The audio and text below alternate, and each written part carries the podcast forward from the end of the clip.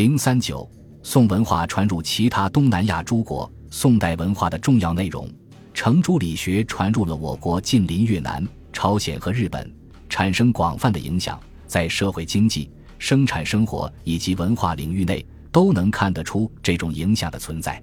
宋代文化中的杰出的科技成果传入了阿拉伯，在传至欧洲与非洲，极大地推进了那里的文明发展进程。从某种意义上说，具有划时代的意义。对位于中国南疆的老挝、缅甸、柬埔寨、泰国、菲律宾、文莱、印度尼西亚、马来西亚和新加坡等东南亚诸国，宋代文化通过海上丝绸之路的传播，同样对他们产生了相当广泛的影响。具体地讨论这个问题是一件有意义的事。老挝古称月长、澜沧等，距今已有两千多年的历史。《尚书大传》云。交趾之南有越长国，周公居舍六年，治理作乐，天下和平。但老挝十四世纪后引入佛教，不久即奉为国教。柬埔寨古称扶南，又曰真腊。虽然二百四十三年扶南王范瞻就遣使献乐人及方物与中国通好，但自从一世纪扶南国成立之日，就受印度文化影响。而五世纪的扶南王陈如根本就是一个天竺婆罗门。泰国原称暹罗，泰文字借用高棉字母，创制于十三世纪，而这种字母最早则来自南印度，南传佛教为其国教，素有佛教王国之称。可为什么这些国家所受到的以儒学为精神支柱的宋文化影响，相对的不如越南等国家？究其原因有三点：第一，早期汉文化开放性不够，儒学自汉以后昌盛，儒学的核心是人。中国历代的统治者大都欲以仁义为本，对内朴实仁德教化，对外主张睦邻友好，除非遇到异族侵略，很少无端挑起战火。从地貌看，中国西南险峻复杂的青藏高原耸立，西北一望无际的戈壁大漠横亘，因而中原内陆腹地向东南开拓极为方便。然而，中国的各个朝代基本上都不离开大陆本土向外扩张。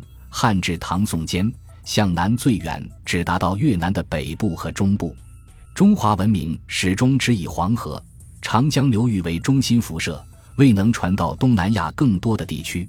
中国是五千年文明古国，中华文化兼收博取，不辞熙攘。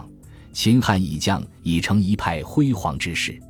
但无论是儒家的求诸己，还是道家的自足说，都爱以自我为中心，使文明欠发达的周边为肆意。在这种观念的支配下，汉唐文化都向外渗透不够，尤其是早期对同南洋交流缺乏兴趣，相对的说，不太重视航海业的发展，致使儒家文化未能世时南播。第二，印度文化的影响，中国汉朝独尊儒术时。印度佛教也不断外传，但两者的重大区别在于，印度文化以鲜明的开放性特点，努力向外传播。据斯里兰卡的史籍《摩诃波萨》记载，印度的阿育王就怀着极大的热情，派出十个布道僧赴各国传播佛教。其中，苏纳和乌陀两僧侣被派到金地，布道僧与大批印度商人一道漂洋过海，把佛教输入东南亚诸国。公元前二百六十一年，阿育王征服了南印度的一个大国杰林加。在这次战争中，阿育王逼使大批南印度人外逃海外以求生存。战争移民使佛教的传播更加轰轰烈烈。四至五世纪，印度文明发展到一个新阶段，而中国正值南北朝混乱时期，因此，扶南、缅甸、印度尼西亚等国纷纷接受印度文化。甚至连占婆也受影响。第三，汉文字的障碍。文字是传播文化的工具，与语言的意义、文化的内涵密不可分。因此，汉字若能适时输入，必能导致中华文化的传扬。越南、朝鲜与日本宋文化影响比较深，可以从文字上找到一些说明。其他东南亚国家却没这种优势。柬埔寨。泰国的文字直接间接受到南印度文字影响，且不说其他国家的文字，即使受到中国文字的一些影响，但对传播汉文化起不了太大的作用。即便如此，宋文化对这些国家的影响还是存在的。宋代文化包含着政治、经济、教育、文艺、科技等各个方面，囊括了宋代整个社会的精神和物质文明的巨大成果。宋代文明对东南亚诸国产生广泛而深刻的影响。中国宋代拥有先进的科学技术，拥有大量优美的诗词文章。宋代物质文明、精神文明发展程度很高。东南亚不少国家都乐于与中国通好，与中国进行十分广泛而频繁的经济文化交流。宋太宗太平兴国二年，文莱遣使节至中国供送方物。宋真宗咸平元年九月，菲律宾的蒲端国首次派使节访问宋廷并朝贡。宋徽宗崇宁五年，蒲甘王遣使入宋朝贡。崇宁两年，泰国首次派使节访问中国并朝贡。政和六年十二月，真腊王遣使十四人来中国入贡。诸国朝贡物品无非是象牙、犀角、雀尾、檀香、珊瑚、珍珠、槟榔、药材等土特产之类，而宋廷回赐的则为纸、墨、笔、砚、丝、绢、纱、缎、瓷具、漆器、茶叶、钱币等，大都代表当时中国最先进的物质文化成果。到了南宋。这种双边经济文化往来愈加频繁。据《宋史·宋会要》不完全统计，仅三佛齐就向宋朝派出了外交使节三十多次。频繁的双边往来，加速了东南亚诸国由蛮荒向文明跨越的进程。交往之前，老挝人性广汉，身及眉目皆情绣花；柬埔寨人难以竹筒掩体，女以树叶蔽形。由于对中国朝贡不绝，他们长期的接受了汉文化的洗礼，移风易俗，渐染华风。如老挝民族开始沿用干支纪年法，开始书写汉字对联；缅甸蒲甘王朝所建的佛塔开始采用中国式的横门，而柬埔寨更是蛮荒之气渐消，男女开始穿山围布，并终于恢复裸国矣。盛饭也用中国的瓦盘或铜盘。光阴飞转。千百年过去了，但宋代文明南传的遗迹并未被淹没。一八八二年，新加坡黄家山出土了北宋时代的铜钱和瓷器碎片，就是历史的见证。值得一提的是，元初周达观等从一二九六至一二九七年对真腊的一次访问。这次出访的重大意义在于，他给后人留下了一部重要著作《真腊风土记》，书中对其山川、城郭、宫室。官署、三教、人物、服饰都做了生动的记载，是宋末元初柬埔寨各方面情况的真实写照，是世界文化典籍中对柬埔寨早期历史的比较全面的记载。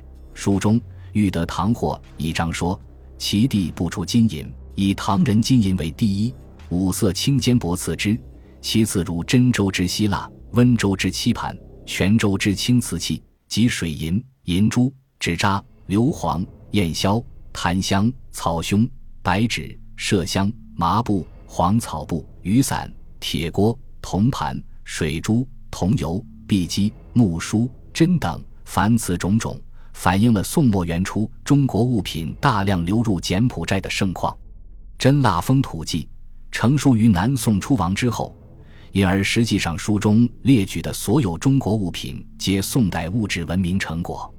中国宋代文化是中国文化史上最灿烂辉煌的一页，直接开源明清文化成就之先河。如果没有宋代手工业、商业、造船业、科技发明及对外交流的开拓进取，或许就没有周达观乘风破浪出访真腊，也或许没有《真腊风土记》的传世。进而言之，或许更没有明朝走出国门的步伐进一步加大，没有郑和船队七次下南洋。足迹遍及泰国、菲律宾、马来西亚和印度尼西亚等地，从而把中国的文化交流活动推至又一高潮。而在物质文明往来占尽了宋与东南亚诸国文化交往之风流的同时，宋儒理学思想在东南亚诸国加快文明建设的进程中也占重要地位。在东南亚诸国中，有一个庞大的华裔群体。他们绝大多数于19世纪中叶远涉重洋迁入东南亚，由于受儒家传统文化，尤其是程朱道德规范约束至深，在异域他乡漫长的繁衍生息过程中，在与外民族复杂而频繁的交往中，这一文化传统并没有丧失，只是在新的环境中带上新的特点。他们与当地人民和睦相处，共同创造文化。像菲律宾华人，男子娶当地女子为妻者时或有之，女子嫁当地男人者则少而又少。像马来西亚华人重男轻女，常把女儿送与马来人抚养。这其中的父系血缘关系和家国一体的宗法制度，一直是中国封建社会的统治基础。自宋以来，这一基础作为承诸君臣父子的道德伦理的基石，被进一步加强。因而，维系父系血缘关系仍是海外华裔儒家观念的一部分。讲礼仪、行孝道是另一儒家传统。华人在泰国、马来西亚都是第二大民族。在新加坡占总人口的百分之七八十，可以说华人是东南亚国家政治、经济、文化生活中的一支不可忽视的重要力量，其文化风俗习惯有着广泛的影响力。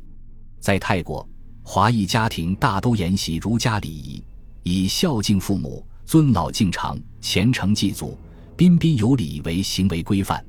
马来西亚华人同马来人婚姻嫁娶。他们的后代仍然保持着不少华人传统的文化风俗及服饰，甚至所说的马来语也不同于当地，而是在华语基础上发展起来的克克马来语。在异国当地诸多文化的撞击中，理学文化儒家思想显示出它的意义来。